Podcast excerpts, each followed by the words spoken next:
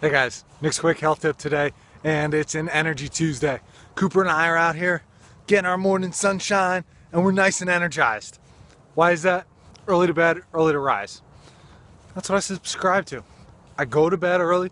After this guy falls asleep, yeah, that guy right there, we go, hey, I'm, I'm shortly in bed after that. I'll go do my Tai Chi, but then I'm hitting the sack. Like I'm passing right out because I know that I get up in the mornings and that's when I'm productive. I'm full of energy. I'm doing a lot of stuff. That's when I'm getting stuff out there, sharing stuff with you guys, and it's what I love to do. It works for me. That's where the early to bed, early to rise works. You have to know your rhythms though.